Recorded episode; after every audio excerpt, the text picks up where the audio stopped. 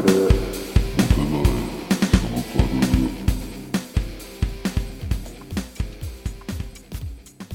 こんにちは中野すこと申します。さてこの番組中野すこのモテないサブカルではモテる要素が一切ない友人に話しても喜ばれないというか話せる友達がいない方関係なサブカルに関するお話をしています。がしかしおかげさまでなかなか話すことがなくなってきて困った今日この頃です、えー、先日はですねネタ探しも兼ねて浜劇という横浜のストリップ劇場に行ってみたりしたんですがえー、残念ながら普通に楽しんでしまってベロベロに酔っ払って、えー、踊り子さんとお金を払ってツーショットを撮影して帰宅するという自分のオナニーライフ以外には何のプラスにもならない取材を終えて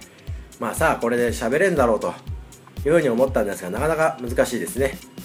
実際劇場行きましたら片隅にラーメンズの片桐仁さんのようないでたちの常連の多分常連さん風のおじさんがいてですね、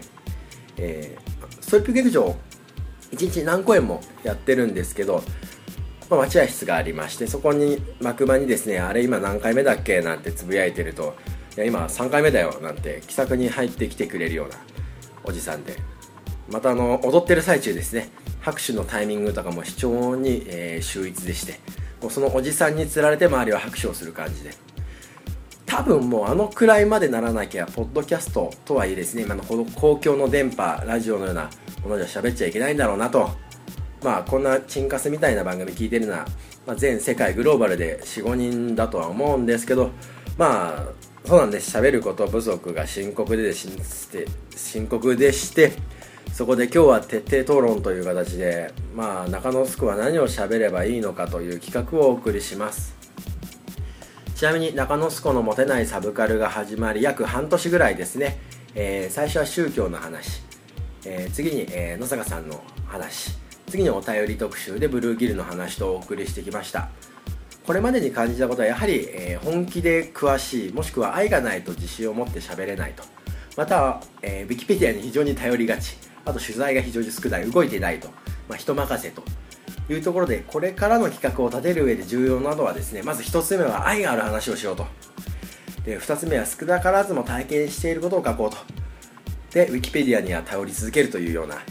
あ、そんな企画をいくつか考えたいなというふうに思ってます、まあ、本当にこれから自分がやっていきたいな喋りたいなというふうに思ってる企画です。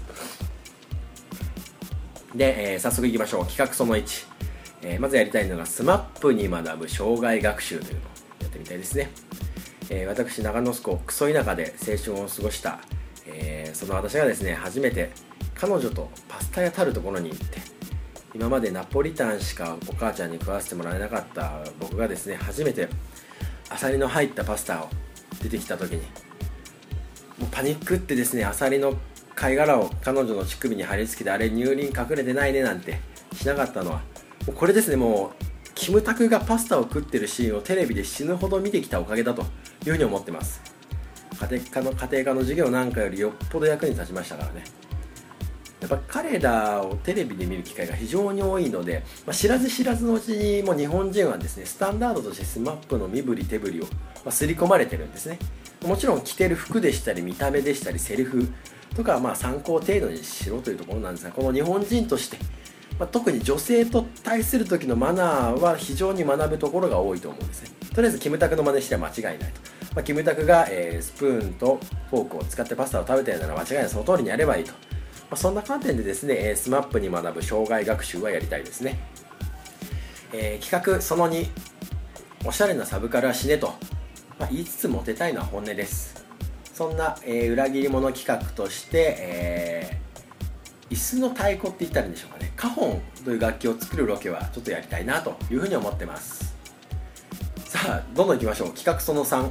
ロケに関連したところだとベビーカーを使ったエクストリームスポーツの動画を作りたいですね、まもはやポッドキャストではないというところなんですが、ま、もうちょっと現実路線に戻しましょう、えー、例えば企画4、まあ、企画4企画5としては、現実路線として、えー、東京都中野区まあ、非常に私が学生時代多感な時期を過ごした場所なんですがそこのブロードウェイの歩き方というのは、まあ、ちょっとやってみたいなと思っていました。またあのこのサブカルというテーマをやるにあたってまた尊敬してやまない根本隆先生の話はぜひいつかしたいなと。まあ逆にこの辺は愛がありすぎてもうしっかり研究していきたいテーマでありますね。そして企画6あとこれは今僕がすごいハマってるんですが AV 女優さんの笠井亜美さんという方ですね、えー、この方の話は近いうちにしたいなと。本当に好きすぎて。もうマジでもう本当可愛いです。本当にユーモアセンスファンとの距離。そして、まあ、本職となるアダルトビデオの作品の素晴らしさを含めて最高です。もう辛くなるぐらいに好きです。とまあまあ、本当にこれらの企画をやるかどうかは未定なんですが、まあ、絶賛調査中ということで、まあ、特に最後にご紹介しました笠井亜美さんの作品については、まあ、違う意味で動画を日々勉強はしてはいるので、まあ、こうご期待はしないで期待をしていただきたいなと。この番組は皆さんの期待でできています。とまあえー、実は僕今全然ノンアルコールでアルコールも何も入ってないんですが今日は一人カラオケボックスでお送りしました。えー、ではお別れの曲は中野スコで新宿三丁目です。ではまた次回。バイバイ。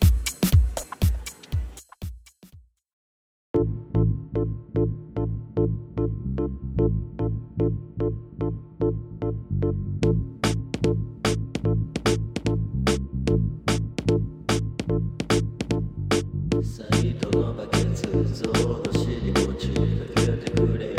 最後